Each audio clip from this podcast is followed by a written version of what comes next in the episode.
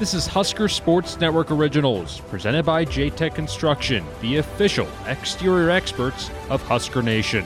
Husker Sports Network Originals tell iconic stories from Husker history, featuring insights from the players and coaches who live them. Subscribe to the Husker Sports Network on your favorite podcast service. And now, Osborne and the Option.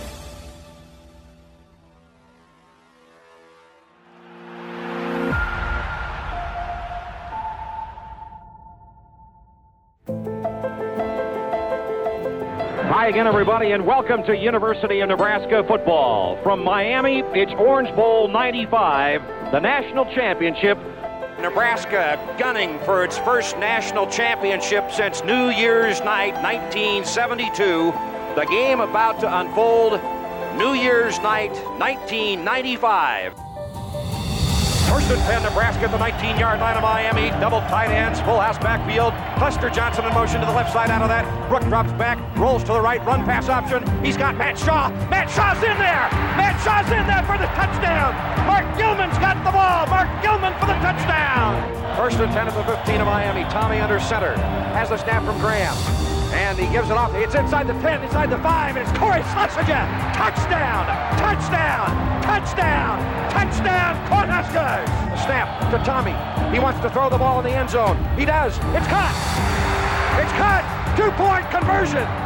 Eric Alford in the end zone. It's a tie ball game. It's a tie game. 17 to 17. Schlesinger and Phillips in the eye, the snap to Tommie, and the give on the trap play, and it's Schlesinger inside the five, and there for the touchdown. He's got the touchdown. It's the touchdown for Cory Schlesinger, and Nebraska takes the lead with 2:46 left to go in the ball game. From the 47-yard line, Tommy under center. He'll go down on his knee, and we got 21 seconds to go. 20, 19, 18. Nebraska will win the national championship. The Cornhuskers beat Miami 24 to 17.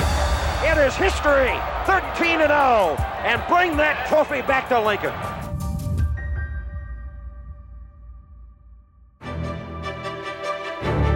Hi again, everybody, and welcome to University of Nebraska football. From Sun Devil Stadium in Tempe, Arizona, this is college football's national championship as the top-ranked Nebraska Cornhuskers engage the second-ranked University of Florida Gators.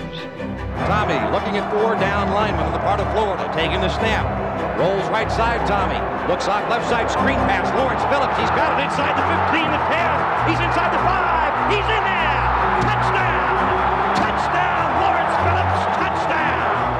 gives Lawrence, cuts back right inside the 40. Great move. Eludes a tackler inside the 35, inside the 30, the 25, the 20, 15, the 10, the 5. He's in there. Touchdown! Lawrence Phillips, touchdown! Here's the snap. Quarterback trap. Tommie up the middle. 30, 25. He's to go. Tommie Frazier. Touchdown. Touchdown. Touchdown. Second and five coming up for the Cornhuskers. Double tights. Wing right. That's Reggie Baul. Schuster and Clinton Childs in there. And an option to the right. Tommie on the keep. Turns the corner. 25, 30. Eludes a tackler. 35. Tommie Frazier. 37, 38, 39, 40, 45, 50, 45, 40, 35, 30. He's going to go. Holy cow. Touchdown, Tommie Frazier! And there it is, ladies and gentlemen. One second.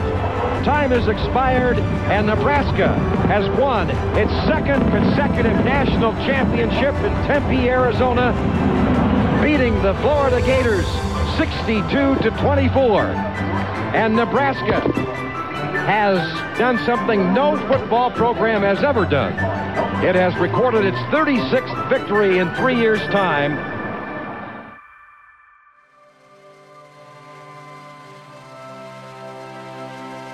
The Huskers will kick off left to right as we begin play in this opening quarter of the Big 12 championship game, and we're just about ready to get this thing settled. Here's Frost handing it off to Ahman Green, end around to Bobby Newcomb, breaks one tackle, Newcomb to the 30, ah! far side 25, 20, 15, 10, stiff armed his way out of bounds at about the six-yard line of A&M. It was cornerback Sean Horn who saved the touchdown. I tell you, you guys Scott Frost runs the ball and, and passes the ball very well, but you watch this here. He just obliterates a guy in a peelback block. I mean, he knocked him from here to Sunday. Holy cow. Two tight ends in the game, Sheldon Jackson and Tim Carpenter. They go to the three-back set in the I formation. Makovicka goes to the right. Option right by Scott Frost. Turns it to the five. Then Scott's in for the touchdown. Time is going to run out, and that's going to take care of it. The Huskers have won their first ever Big 12 championship as they rout Texas A&M. The final score, 54-15 Huskers over the Aggies. So we're just about ready to get this FedEx Orange Bowl game underway. The Huskers and the Volunteers, and we certainly hope you enjoy it. Chris Brown ready to approach the football, and the Orange Bowl is underway. Under center is Scott Frost, runs the option right side, pitches the ball off to Ahman Green. He's to the 20, he's to the 15, 10, 5, look out, he's gone, touchdown. And that's pretty much going to do it. Nebraska content not to run another play. The Huskers finish a perfect 13-0 as they beat Tennessee 42-17. A huge smile on the face of Tom Osborne down there on the field. 42 to 17, Nebraska pounds Tennessee on the ground to win this game. Well, it feels great. I'm so proud of this team, and I'm just so proud to have had a chance to play for Coach Osborne. And I just want to say this about the national championship. You know, if, if all the pollsters honestly think, after watching the Rose Bowl and watching the Orange Bowl, that Michigan could beat Nebraska, go ahead and vote Michigan by all means. But let me finish. Let me finish. I don't think I don't think there's anybody out there that with a clear conscience can say that Nebraska, and especially Tom Osborne, that great man, doesn't deserve a national championship for this. At least a share.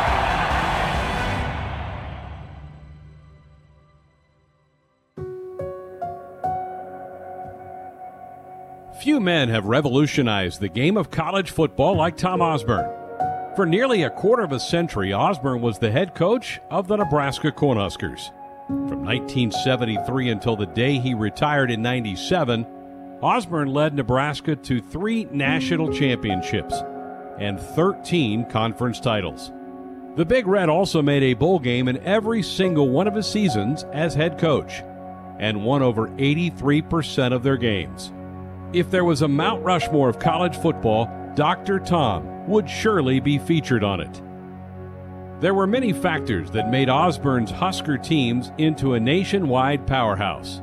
But chief among those were the option offenses that Nebraska ran that were dreamed up by Coach Osborne himself.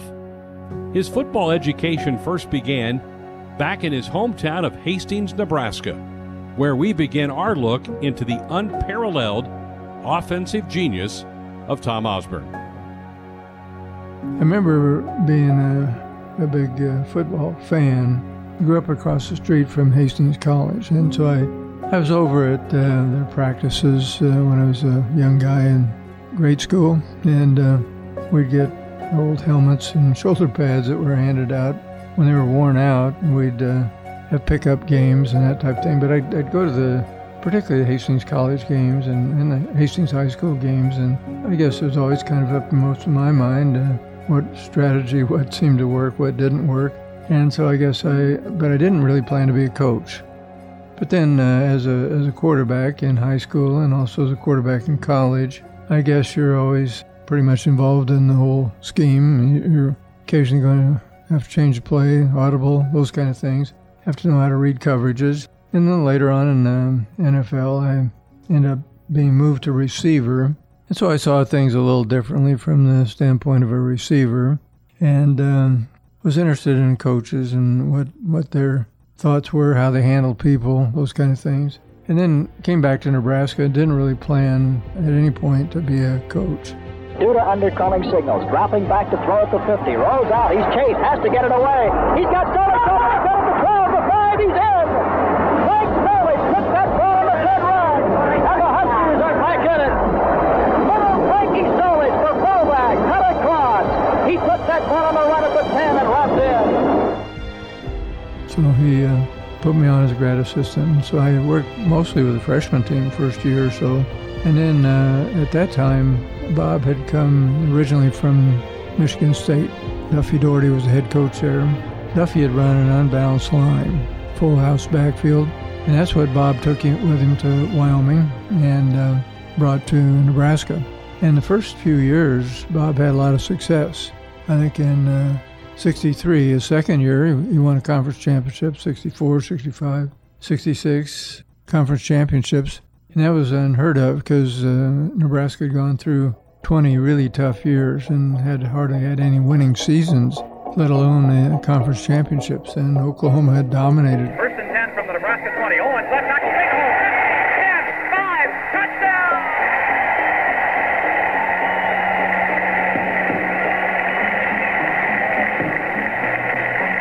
Well, when we get time, we'll give you all the records he just set. But I can tell you briefly, Owen just set a school record for the most points in one game, the most touchdowns in one game, the most touchdowns in one season, and he just broke a Big Eight conference record for the most points in one game. He now has scored five touchdowns in this game, good for 30 points. Oklahoma just marched 88 yards it was in 10 plays. The extra point, Warmack holding the ball in the air by Durr. It's good. Timeout on the field and the score Oklahoma 35, Nebraska nothing. And then in 67, 68, we had two six and four seasons. Probably would have been really good back in the uh, before Bob came here. But uh, after three, four straight conference championships and no bowl game, those two six and four seasons didn't sit well. And uh, I remember there was even a petition going around in Omaha. I don't think people took it real seriously, but they were talking about firing Bob. And uh, people were really serious about possibly uh, getting rid of some assistants. By then, I was a full time assistant and uh, had a wife and three kids. And so Bob uh, came out and said, you know, if one guy goes, we all go. That was pretty enlightening to me because uh, he was really big on loyalty. And so I, I guess I always remember that. So uh, after those two seasons, Bob came to me and he said, you know, I'd like to redesign the offense, and uh, we're going to kind of dump the unbalanced line full house and uh, going to go with something different. So I said, okay. So I sat down and studied a lot of film, put in the I formation, used some elements of the spread, and uh, and still ran a little bit of option. And so uh, that took off. In '69, we went nine and two, beat Georgia in the bowl game. 70, won a national championship, had an undefeated season. 71, we were really good and uh, kind of led the polls from start to finish, beat Alabama 38 to 6 in the Orange Bowl national championship again. And then uh, Bob um, had told me somewhere in there that he wanted me to take over, that he was going to step down. And uh, I became the head coach. The one thing that bothered us a lot was Oklahoma. In Oklahoma, ran the wishbone, and uh, the difficult thing about the wishbone was that you only saw it once a year at that time. And so it was entirely different in terms of defensive structure because you had to have somebody stop the fullback, somebody handle the quarterback, somebody handle the pitch. And so uh, if you only had four days to get ready for it, it just wasn't enough. So I really liked some of the things they were doing, particularly some of the uh, options, some of the running game, and I think that impacted me, and we began to incorporate some of that as time went on. We still didn't run the wishbone. We ran a lot of the things that they did in the wishbone out of the I formation. And we ran multiple off- offensive sets. I think we were at about 14 different sets. In a ball game, I would usually run each set on consecutive plays. So we changed sets for the first three or four series. We showed the defense an awful lot of different things and almost everybody was not able completely to uh, zone in on everything that we did because we did so many things. And you would see in those first few series some things that their uh, defensive alignment wasn't very sound. And so then we began to take advantage of that and, and hopefully uh, get them to unravel because when they started to scramble and try to adjust on the sideline, then it left something else vulnerable. And so that's kind of what we did. But we always had a strong running game because in this part of the world, you're going to have some bad weather games. And uh, I felt that if you could control the football, took a lot of pressure off your defense because if you scored quickly or turned the ball over after three plays and out, defense back on the field and their defense get worn down. So I think our offense complemented our defense uh, in the way that we did things. Bob Devaney, then head coach of the Huskers, gave plenty of autonomy to the young assistant who made sure not to let that opportunity go to waste. Well, it was it was a little odd, and I, th- I think there were a couple that maybe resented the fact that I was given a certain amount of uh, authority. And uh, Bob never really declared coordinators, but essentially, uh, probably from 69 on, I was calling plays from the press box most of the time, and Monte Kiffin was running the defense. So both of us were young guys, and uh, one thing about Bob. He would uh, sort things out and, and, delegate and give people responsibility, ir- irrespective of age or status on the on the staff. And so um, got things turned around in '69 and '70, '71, and '72 was Bob's last year. We still had a great team. We also had Johnny Rogers, and that helped. And so uh, we had some good offensive teams in there. As time went on, I began to realize that we probably had some deficiency in that we had some really good quarterbacks. You know, Vince Ferragamo, um, Jerry Tagge, David Humm. Those are guys who were excellent throwers, and they all played in the NFL. The team that we had the most trouble with was Oklahoma. They usually had a lot of speed and athleticism at quarterback, guys that could really run the ball. Probably were not nearly as good of passers as uh, what we had at Nebraska. And so there were several times that we had Oklahoma on the ropes, looked like they were going to lose. And then their quarterback would scramble, make a play, usually with his feet, and uh, or buying some time, getting a pass off. I began to realize that maybe um, having some speed and elusiveness at quarterback would be helpful. And so we began to incorporate more of the option game. We didn't necessarily have great pure passers at quarterback from that point on. I think probably the turning point was probably when we uh, got Jeff Quinn from Ord, Nebraska. Jeff was a, was a decent passer, and uh, we didn't want a quarterback who couldn't pass, but he also was a pretty good runner. Fairly physical guy, big guy with speed, and that kind of started things. And then, of course, with Turner Gill, uh, things ramped up. Turner was an excellent runner, but also a very good passer. He was uh, a very good pure passer. And then uh, on and on with uh, Tommie Frazier and so many other guys that Steve Taylor was was a good passer and also a good runner. So we didn't just didn't want a quarterback that didn't have pretty good speed and pretty good running ability. And so, and obviously, if they were good passers, that was a bonus. And we, we really were looking for, for both qualities. The 1972 season would be Devaney's last in charge of the Cornhuskers, as the 57 year old handed things over to Osborne the following season. So 1973 marked the first year that Osborne, who had already enjoyed quite a bit of authority over the offense under his predecessor, now had complete control. In the early days of the Osborne offense, the running backs were the focal point. The thing about it is, if you had a great running back, and that running back was uh, one of the halfbacks, for instance, he wasn't going to get the ball a whole lot because it's going to be divided up between the quarterback, the fullback, and the two halfbacks. But if you had a guy like Mike Rozier, for instance. The ball is the 35 of Nebraska. Huskers in the eye. Quarterback Gill sliding down the line to the right. Goes off to Rozier. Rozier running to the 50, to the 45, to the 40, to the 30. He's to the 25, the 20. He's to the 5, and out of bounds. Right down at about the three-yard line. Oh, oh, mama. Jeff Kinney. In the eye, Kinney's at the top of the eye. I think he's been there all day. The ball to Kinney running outside. He's to the 35, to the 30, to the 25, to the 24. And Jeff Kinney running just that fire out over the right side behind great blocking. Ahman Green.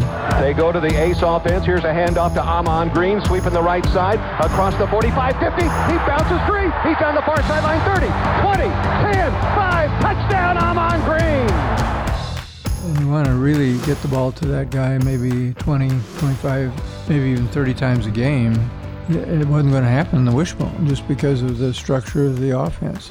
And so we felt that we could take advantage. We may not be able to recruit four or five great running backs, but felt in the I formation we could take advantage of a great running back and get him the ball quite a bit. But we could also still run our quarterback and we could still run our fullback and, uh, and occasionally we'd have a wingback reverse, like with Johnny Rogers and people like that. And so it was a little bit different structure, but it was better suited to the passing game. We could uh, throw better and still do a lot of things with the run game. And so that's why we, we uh, stuck with the I and then uh, had some variations off of it. Having talented players obviously helped the Huskers, but Osborne placed a great emphasis on developing every player on the roster, whether they were a scholarship athlete or not. And so we began to actively recruit walk ons. And the one advantage we had was that we had a lot of players in the state who were willing to walk on here and even pass up scholarships at other schools to come and walk on. But we uh, did it a little differently than just sending them a letter say, well, we'd like to, if you want to come, you can. If you don't want to come, okay. We'd go out and, and visit with them in their homes. We'd visit their high schools. And so we, uh, we had some really pretty high quality walk ons. And then the other thing that happened was that about uh, 1968, 69, uh, Boyd Epley came on the scene, began to have a good strength program, again, began to do a lot more in the off season, and we began to develop talent. And so sometimes a, let's say a lineman was uh, 6'4 and 210 pounds coming out of high school. Sometimes uh, by the time he was a junior in college, that same guy would be 270 and be a lot stronger and faster. And so we took some guys that were not necessarily finished products and we developed them. And so the, the walk on thing and the strength program worked to enable us to keep pace to some degree and to make up for those lost scholarships uh, and that advantage that we had at one time. Having talent is one thing, but being able to properly use it is another. Osborne's option offense made the most out of his players' skill sets. We still had a little bit of option then. It was more a sprint option, down the line option, maybe just one one type of option. But eventually we evolved to where we were running about five different kinds of options.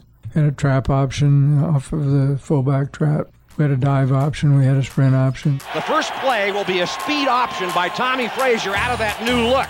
And the cornerbacks are pressing the wideouts. Tommie under center takes the snap, speed option left side, tosses out. And it is Green. 45 50, 45 40, 35 30. He goes to the 20 to 15. He's going to go for the touchdown. Touchdown. Touchdown. A lot of variety in the option game. And then off of every one of those options, we had a pass play. And Steve Taylor takes the snap, runs an option play to the left, now fakes back to throw, delivers it long, down the middle. Rod Smith inside the 10, the 5. Touchdown!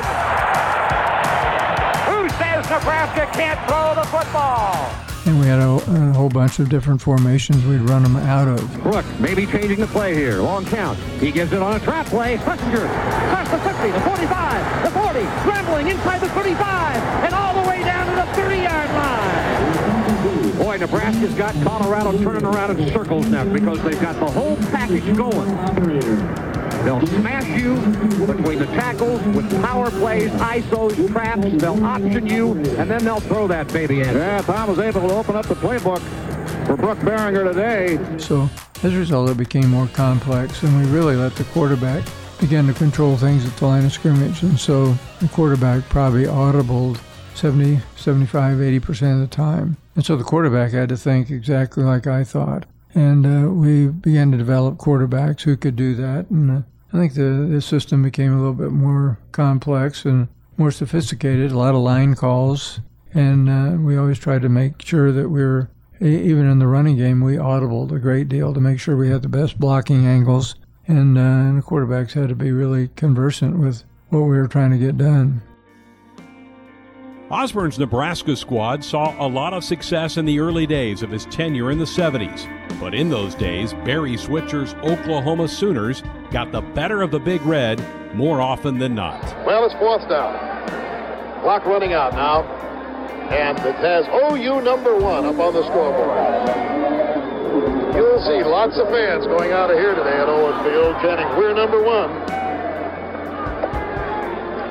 They are a great football team, and it's been a great football game, but Oklahoma just had too many guns for Nebraska today. Something had to change. So in 1980, Osborne courted a young quarterback from Fort Worth, Texas, an all county, all district superstar in the making named Turner Gill. Gill almost signed with the Sooners in the hotly contested recruiting battle, but ultimately settled on Osborne and the Cornhuskers. Well, I think he uh, he talked about just being able to have a dual threat, if you use the term what we're using today, as far as trying to have someone that could run the football and being able to pass the football and being multiple. And obviously a lot of success was happening at Oklahoma, running the football. They were the true wishbone and, and doing all the things. He didn't want to go extremely into the wishbone per se, but in his own mind to sit there and say we're going to do some things out of the I formation and still do some similarities of a double, triple option per se from that perspective. So I had ran the the Houston Veer offense is what I was doing with Bill Yeoman at that particular time, and so I ran a version of an option. So that's what I did in high school. I only played one year of high school at quarterback. When I should say one year, I started only one year. I played backup quarterback of sophomore junior but played cornerback and receiver and all that type of stuff. So that's what he kind of told me. And uh, again, there was Oklahoma was really my first love. I had to sit here and say when I was coming out, uh, that's what I was thinking because it was closer to home. Switzer always laments the fact that he kind of took Turner for granted for some reason and was somewhere else when we were down there on signing date. But I think part of it was Turner's parents trusted us and felt we would do a good job with Turner. And so he brought his wife, Nancy, to our house. I know that really tipped it over for my mom and my dad, and, and obviously myself too, to say, um, coming with his wife just to come to our home and say hello. That meant a lot and very sincere. Obviously, the very sincere man and all that, but that special heart to what we wanted to do. And then playing both sports, I trusted him that he's going to give an opportunity for me to be able to play some uh, quarterback. And that was huge for us because I was a little bit being an athlete playing both uh, sports, but also playing different positions. Uh, and my dad always of said to give me an opportunity to reach to get my son to play quarterback and hopefully you don't move him. There were some of all those kind of discussion going on at that time. I watched his high school films and he was a great option quarterback. Uh, he was doing a lot of the things that we were doing here. And I remember just thinking, you know, this guy's not as talented as option an option quarterbacks I'd ever seen. And you know, he had excellent running ability, but he's also his judgment, his timing on when he's going to keep the ball, when he's going to pitch it was good. And he was certainly an adequate thrower. He wasn't a great pure passer, but he was a good passer. Well, I'm going to say it was a lot. Uh, I had not more detailed, and uh, he's very particular, very detailed, persistent on everything that he does, everything he says. He's very particular in it. So I had the things I had to learn. I mean, he was very detailed in saying you got to look at the inside shades of defensive tackles. Uh, you know, if a guy's head up, a guy's outside shoulder, inside shoulder, that's going to depend on what play we're going to run, and you're going to have to audible to those plays depending on what their lineup and then also the outside guys. So you got the defensive end. Sometimes they're lined up inside shade of the tight end. They line up head up on the tight end. They line up outside the tight end. Depending on what they do, we're going to run this play or that play. Then he took it even a little bit further. Even look at the linebackers. You know, if they're more inside shade or more outside shade, you know, you, you got to read that. Then you take it to the secondary. So as a young man, I, I can honestly say that was not part of a high school reading all those kind of details, and then you giving that an opportunity for the player to do it. Today, see, you got coaches, they're signaling in audibly in the plays. Back then, Coach Osborne was teaching the quarterbacks, and he was having them do it. And so I thought that was just uh, fantastic of him being able to teach me the game in a deep, deep, deep way. So it was very difficult, I can say at the time, but then you, uh, again, he still let you play and do what you need to do and, and uh, make plays.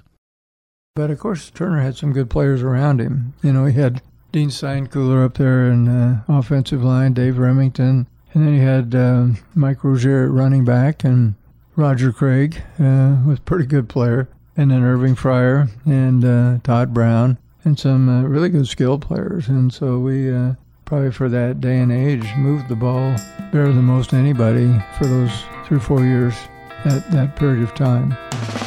They're in the I formation. Rozier at the top of the I, and the toss to Rozier and given to Fryar on the reverse.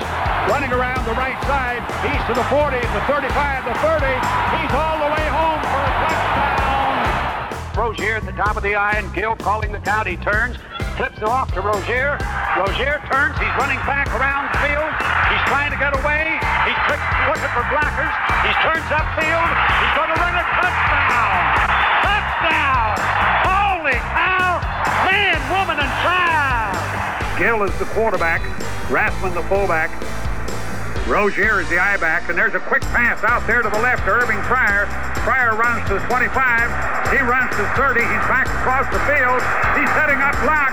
He's to the 30, 35, 40, 45, 50. Down he goes at the 50-yard line.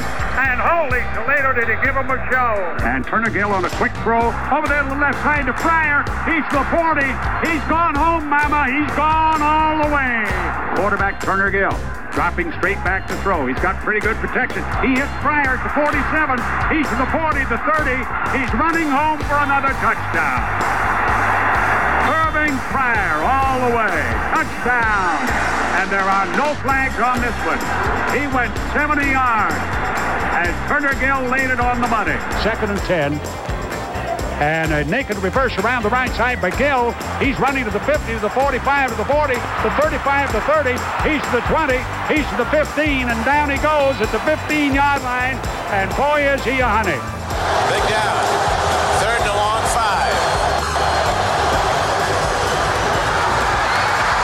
The end zone and very close to it was Dean. He's in for a touchdown. It's one of those guards around. Every good team has one, but you never figure to throw it. Watch Turner Gill come out. Dean Steinkuhler, number 71. He hands it to Old Dean. He didn't hold it. He left it right on the ground. The only way you can give it to a lineman is you got to fumble it. He cannot take it and hand it to him. So what he did is he got it from the center and left it on the ground. See guard, you talk about flexibility.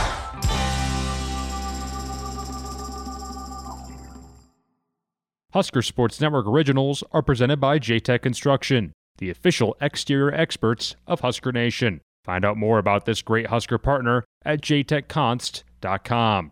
Now, back to Osborne and the option.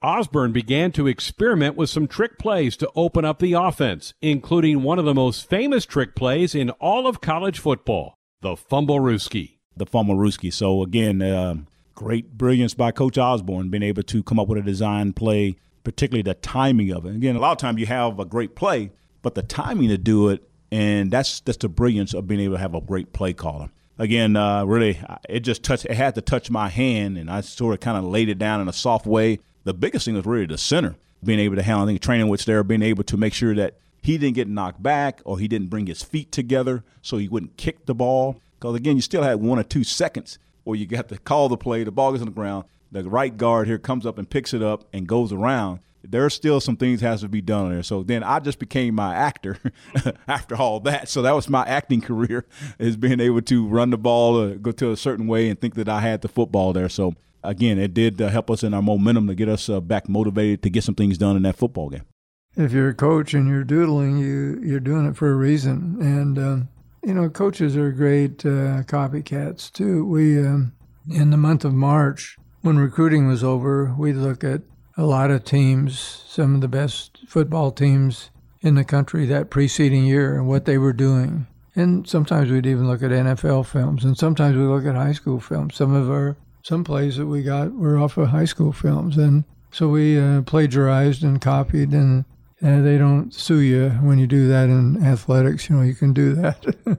and sometimes we we came up with stuff that we uh, thought of ourselves, and uh, everybody was involved. You know, Milt Tenopir and Frank Solich and and uh, Ron Brown later on, Turner Gill, and uh, everybody had input. And um, sometimes a head coach will stifle creativity on the part of their staff and uh, shut people down and say, well, that's a bad idea. And pretty soon nobody will speak up. And uh, so we try to listen to everybody. The bouncerooski was another one of the trick plays in Osborne's arsenal. Huskers in the eye, and Gill wants to throw it. He throws it on the ground out there to Fryar, and Fryar throws complete upfield down to the 15, to the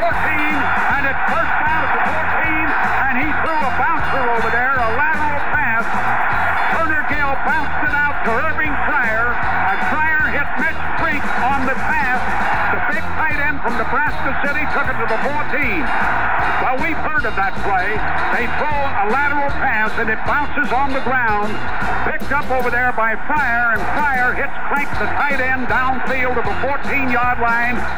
that was part of the, um, I guess, our everyday drills that I was always doing on the side and, and trying to get that done. So it, it came fairly easy. I think a little of it had to do with uh, the football part of it, but also the baseball part of it a little bit in me to being able to do things. Because playing sometimes a shortstop, I know the ball's a little different, but you had to kind of hit it there where it's going to come up in the right way. And, and so it worked out. Again, I'm going to say, you know, 95, 80, 98% of the time in practice, it was pretty much done pretty well there. So excited about that play. I'm glad it worked. And uh, obviously, it's one of those plays. Again, I think that's a, the brilliant mind of Coach Osborne. I'm saying, yeah, you say he ran, he ran the ball, he ran the ball, ran the ball.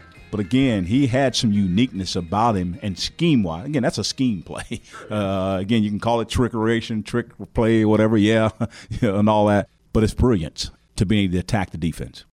Not long after Gill graduated, another perfect fit for Osborne's option attack arrived on campus out of Fresno, California. Steve Taylor.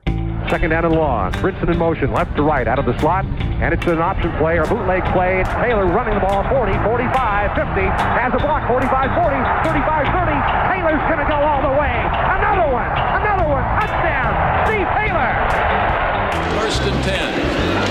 Taylor again, wide open. Millikan, his second of the game. Five for Steve Taylor. Is a new Nebraska record. It was just fun. It was fun. It was innovative. Watching them run the option the way they did it because it wasn't the it wasn't your, your typical wishbone triple option, but you had many different versions of that out of the eye. And uh, you know, I was just captivated by what they were doing. I was watching, you know, I watched the 83 84 Orange Bowl with Turner Gill, Mike Rozier, and Irving Fryar, and that, that great offensive line. So, as a quarterback, for my skills, I thought it'd be great. I wish we'd have thrown the ball more, but we didn't. But but you, you, were able to run the football and feature your running abilities, and if you can throw it, you can throw it too. So it was just fun. It was innovative, and uh, it was just dynamic to watch.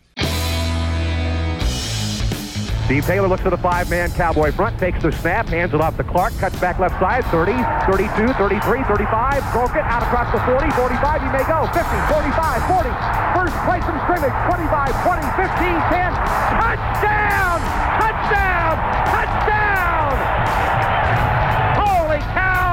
Unbelievable, the first play from scrimmage. Third down, Nebraska with Clark in motion out of the power set, bootleg right, run pass option, Taylor throws, touchdown to Millikan, touchdown! They cross you up so many different ways. The Cornhuskers do under the direction of Dr. Tom Osborne. What a genius he is. In terms of offense in the college game, he has that defense spinning like a top, and he did that trip because he sent Oklahoma State off to its right side with most of the motion. Kenny Clark went out that way, and then it was a bootleg to the right side. And all of a sudden, as a defensive back, you just don't know which way to go.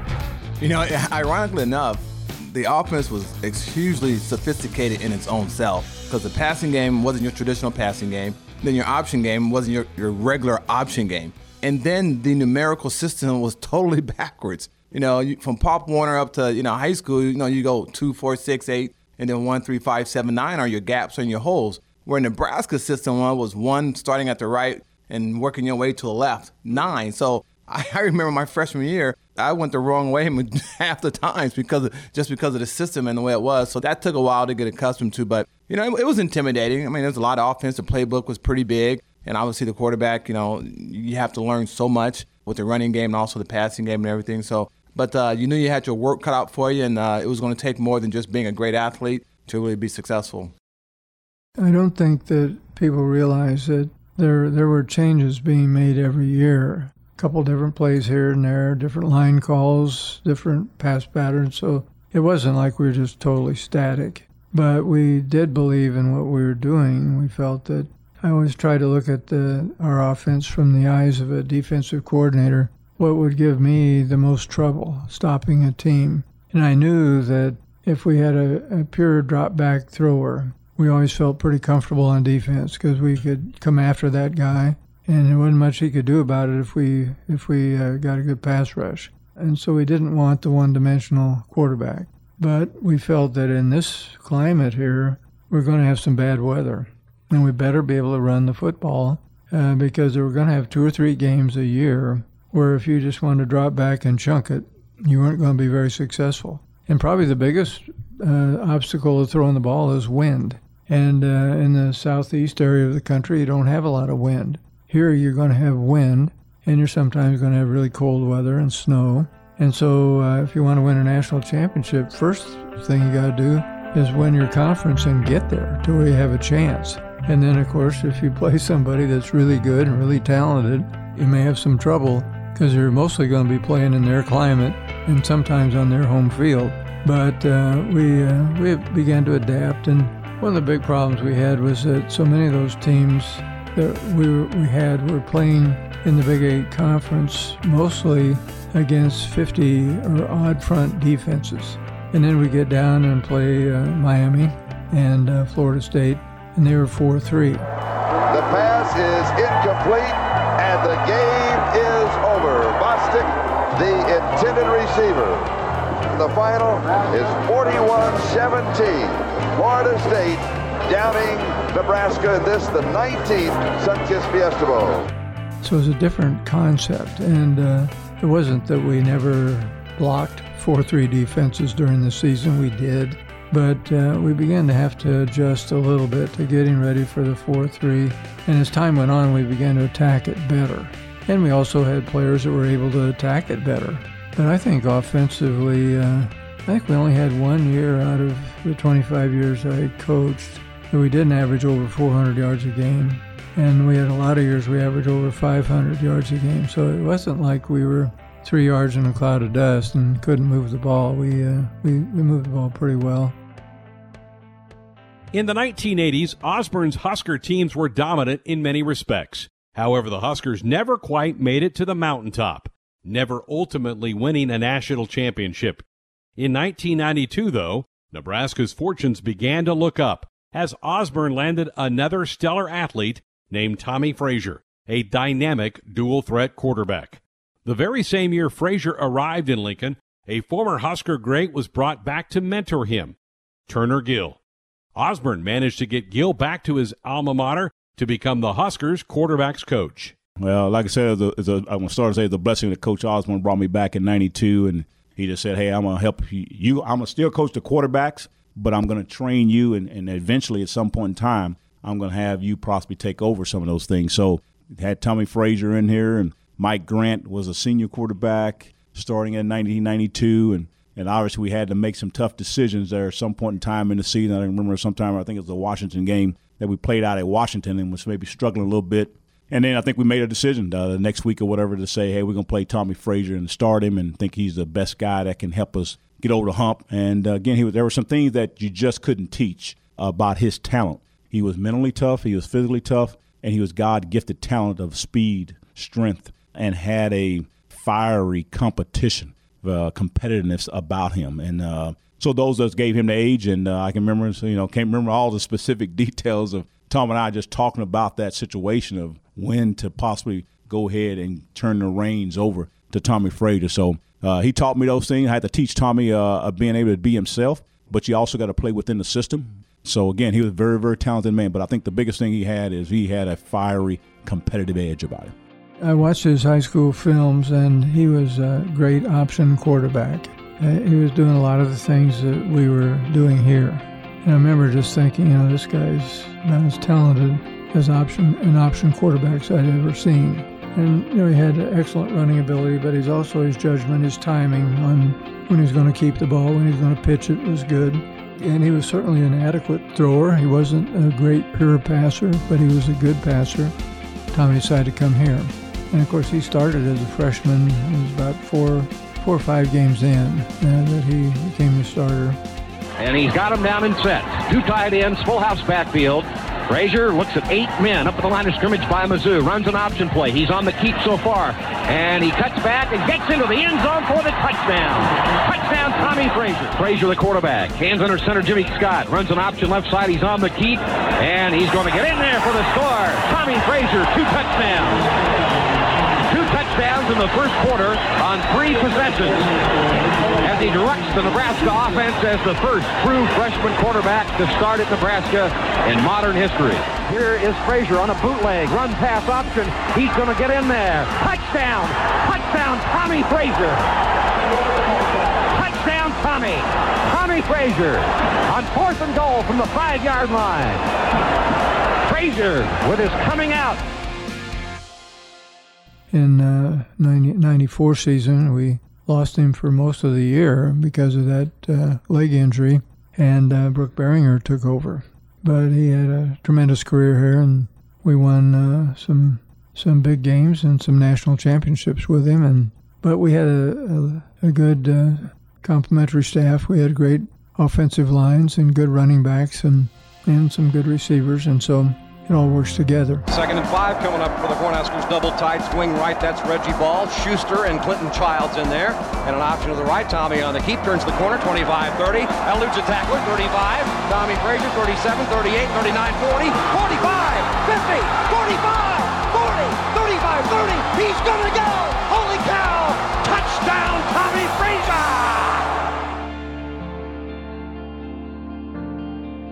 After Frazier, Osborne turned to one of Nebraska's native sons to be his next signal caller, a man who had famously spurned the Cornhuskers initially, Scott Frost.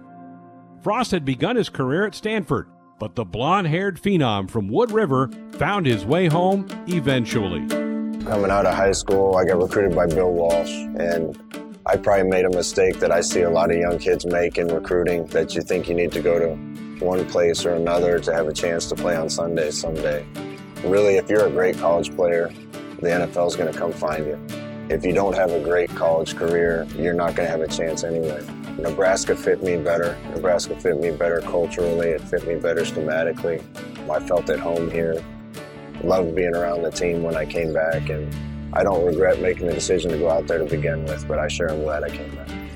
We tried to get him as much repetition. He's in all the quarterback meetings, so he was able to pick up what we're doing from a mental standpoint. And uh, of course, Scott really fit our offense very well. I tried to tell him that, you know, when, when I was recruiting him, because he's a physical guy. You know, he was strong and uh, could take a hit. He had good speed, good running ability, and um, he was a good passer. I wouldn't say that he was that was probably his long suit. He was probably a better runner than, than he was a passer, but he was he was a decent passer.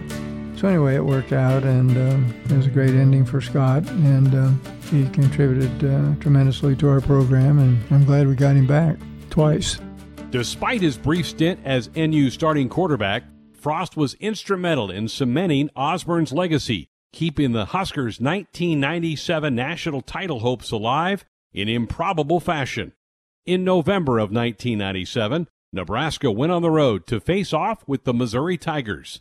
The Huskers came into Faurot Field 8 0 and ranked first in the nation. Mizzou, on the other hand, hadn't beaten the Big Red since 1978. However, with just over a minute to go in the fourth quarter, Nebraska trailed the Tigers 38 to 31. The Huskers took over in what would be their final drive of regulation on their own 33 yard line, and after marching 55 yards down the field, Nebraska had the ball on the 12 yard line with just seven seconds left. What came next became forever immortalized in college football history as the flea kicker. I think he thought we could score on an option play because I, th- I think the defense was expecting a pass. So I left the sideline and we were going to run slants from both sides basically to try to get a quick pass off and, and have enough time to run another play if it was incomplete. I looked left and neither guy was open, looked back right, threw it to Shevin. Third down. Frost to the middle. Uh, he had a chance to catch it. The ball went up in the air. At that point, I didn't see what happened because I looked up at the clock and watched it tick down and, and it went four, three, two, one. And I was about to get really upset because I, I thought the, the clock manager had let it run out when the play was dead. And really, we should have had time for another play if you watched the game. I looked back down and saw the referee running in from the right with his hands up signaling touchdown. Diving touchdown, Nebraska. Davison on the deflection. Nebraska's a point away from tying the game. My next thought was our team storming the field. Lance Brown tackles Matt Davison. Uh, half of their fans are on the field and climbing up the goalpost because they thought they won. But my next thought was I got to get our guys off the field so we don't get a penalty and have to kick a 40-yard field goal as an extra point to tie it. And once it went to overtime, I think it was about time. Osborne may not have drawn it up, but that play saved Nebraska's season and gave the Big Red an opportunity to win a third national championship in four years, a nearly unprecedented run of dominance. The Huskers were also determined to send Osborne out on a high note. After the regular season ended, Dr. Tom announced that he was going to retire, making the 97 season his last. Osborne did go out on top as Nebraska easily defeated Tennessee in the Orange Bowl, 42 to 17. It was a bittersweet celebration for the Cornhuskers, who won a national title the same day they lost a legendary coach. I found out when everybody else found out at the press conference. We knew something was up, something was different, so we all went to the press conference. It was unusual for us to go to a press conference, but we all had a feeling something was happening and there was rumors. And I remember a bunch of us standing in the back of that room and heard the message from him. Coach Osborne's character is unmatched, and I'm sure making anything about him instead of about the team, he would have seen as unnecessary and a distraction. So we didn't have any clue it was going to happen, and it was a great career that ended on his timing, and that's the way you always want it. Well, that's uh, that's a kind of a bittersweet moment. Uh, very proud of the players. Have great appreciation for our coaching staff. Uh, most of what's happened has been due to their efforts and the players. We have great fans. I want to thank them for being here. So it's, uh, it's a great night for Nebraska. Really, that's all that counts. I mean, the, the ring's nice, the trophy's nice. I hope we get it. We deserve it. But if we don't, we did everything we could and we won it. Okay? So uh, really proud of you. Thanks all for all you've done for me and the university, and for you guys coming back next year. Uh, keep it going. You know that's the only thing I want to see is keep it going and uh, maintain this tradition. Great coaching staff. Appreciate them very much, and uh, they've meant the world to me. So we'll go on from here, and thanks for all you've done. Okay, guys.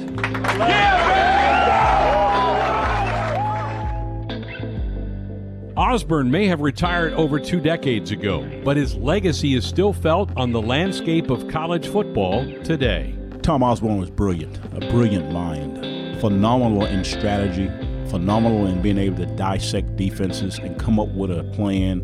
And it may look like it was the same play from a fan sitting in the stands, but there's a lot of more details going on with the offensive line, the tight end, the blocking, different schemes. The backfield action might look the same, but the different schemes of being able to block things were very, very different. And so he was very unique in being able to do things at, uh, uh, at that time. So I think the thing that he did with the players was he really taught them the details. He had a way to be able to communicate that to you at your level. You know, all those kind of things. Uh, uh he was very, very good at being able to do that. Back then, Tom, he really did RPOs. I mean, you can go back and look at that tape and remember a play, a run play, based off of looking off a linebacker or safety uh, we did that. So if a safety ran a, what do we call it, the arc option? When I say arc option, you had a double option where you had the fullback would arc out and he would block the safety, and I would pitch off the defensive end. If the safety would come down fast, right, pre-snap or post-snap, then I would throw a slant pattern behind him, and that's what you see today. There's people throwing the little slant to a tight end or inside slot guy off the linebacker and we did it off the safeties, we did it off the linebacker, we did it a little bit more off the uh, the safeties in a day. So there was RPOs. We did use this term run pass option, but that's what we called it. I mean, it was a run, and you had a pass option. I mean, we used those terms, but it was not in the public. You know, that's that's when I say the offense was was so much ahead of its time and so sophisticated that we're doing RPOs. You know, when you say that language, it, it, you're, you're, exactly right. And that's what we were doing. So it was pretty complicated, but it was also very, very demanding on the quarterback. And uh, no, we couldn't run out of bounds. I mean, we got graded down if we were to run out of bounds. You know, and, and once you get that, it took me at least three or four years professionally to realize I can run out of bounds. You know, but uh, yeah, it was it was very demanding and uh, very physical. And um, although you were a quarterback, they wanted you to run a football, and you had to have that mindset. It's no coincidence that the current Husker squad, led by former Osborne protege Scott Frost, is using the same offensive foundation that Osborne first laid out. Snap back. Adrian keeps himself off the left side. There he goes. 30, 25, 20, 15, 10, 5. Touchdown, Nebraska. Adrian gets the snap, puts it in the belly of Wan'Dale around the left side. He's got a first down, 35 30. Wan'Dale 25 20, 15 10 5. He is in. Touchdown, Nebraska. Coach Osborne is my hero in this in this sport, uh, in this business. When people ask me about him, I always tell people that he, he was a Hall of Fame coach, but aside from that, he's he's probably the best man that I know. Because of who he was and, and how he ran our program, every single one of us would have run through a wall for him. Um, and we keep in touch with him to this day. Having that resource to be able to draw wisdom from is really invaluable to me. And uh, I look forward to, to bouncing ideas off him and, and getting advice from him wherever I can. But listen, Coach Osborne had the formula in Nebraska figured out. Uh, some of the things that he did to make the program arguably the best in the country can still work today. I think that uh, same thing is true Scott Frost today. You know, he coached Mar- Marcus Mariota, and uh, and of course uh, with Adrian and Martinez, uh, a lot of quarterbacks like this style because they're they're certainly able to throw the ball well, and there's some running opportunity as well. And so uh, I think Scott is looking for the dual threat quarterback. And of course, Scott himself was a dual threat guy. You know, he was a good runner and a good passer and smart and pretty physical guy. He was 220 pounds and uh, with good speed. And so he was a whole package. And of course, I, I haven't mentioned Eric Crouch, but he was a great player too. And so we had a number of them. But these were mostly people who had uh, had the ability to run the ball as well as throw it. But I think he's still interested in a dual threat quarterback. I think he uh, he wants to have a guy that can run the ball, and uh, he's not going to maybe run it as much as we did at one time. But I think he sees the value of that, of having a quarterback that can beat you with his feet as well as with his arm. His passing game is probably a little bit more sophisticated because uh, they use more wide receivers. You know, we, we, we would sometimes get in a spread set and sometimes use a trip set with three or four wide receivers. But uh, we weren't there all the time, whereas now they're most of the time with uh, at least three wide receivers and a tight end. Sometimes that tight end is almost a wide receiver too. So they they're running a, a very uh, a very good offense and they move the ball quickly. And um, we were probably a little bit more established in a base run game with a fullback and a tight end but they're uh, they, they have a great offensive concept and um, sometimes they score really quickly and that puts the defense back on the field quickly but i guess you don't ever want to turn those points down if you can score quickly that's a good thing so he's uh, he's doing great he's pushing the right buttons and uh, can't say enough good things about what he's doing he definitely had an answer to whatever you were going to do. Obviously, then you have some talented people too. But if I had to say the one thing was really the scheme that Tom Osborne was able to put together, no matter what kind of look you gave on the defense, it was going to be very, very difficult for you to defend. Being able to have the really the, the multiple uh, athlete uh, as a quarterback position, uh, I think Coach Osborne did that there in the 80s and in the 90s. I think that's the reason why he he really innovated. I thought the game in myself and other people of being able to be able to do both run the football, throw the football. And again, he just has so much brilliance as far as the scheme and the play calling of things of that nature. I'm just glad that I got a chance to be a part of it. More importantly, uh, he's still a friend of mine, and uh, we uh, confidant and, and really continue to bounce things off each other, not just about uh, uh, football, but about life. He needs to be having a lot of credit. Obviously, he's gotten a whole lot of awards and all the different things of that nature, and uh, he definitely made an outstanding impact, tremendous impact on college football and we all know, no question, a phenomenal uh, impact here on, on, Nebraska football and really the whole state of Nebraska in, in so many, many ways. So I, am blessed and fortunate and, and a lot of uh, gratitude to uh, Coach Osborne and really his whole entire family. I really appreciate Coach Osborne for who he is. He's, he's probably the best man I know. You know, he, he let us make our mistakes and learn from them. He was an example for us to look up to as a person and as a coach. And I think I, after you're around him for a while, you realize that that example he's setting is, is what you should aspire to. But he never shoved anything down our throats. He, he just showed us the right way to do things, and eventually we all figured out to follow along.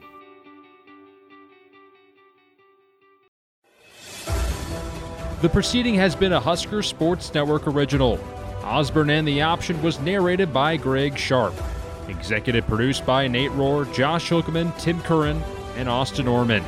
Sound design by Brett Whitty. And special thanks to Paul Jake Jacobson.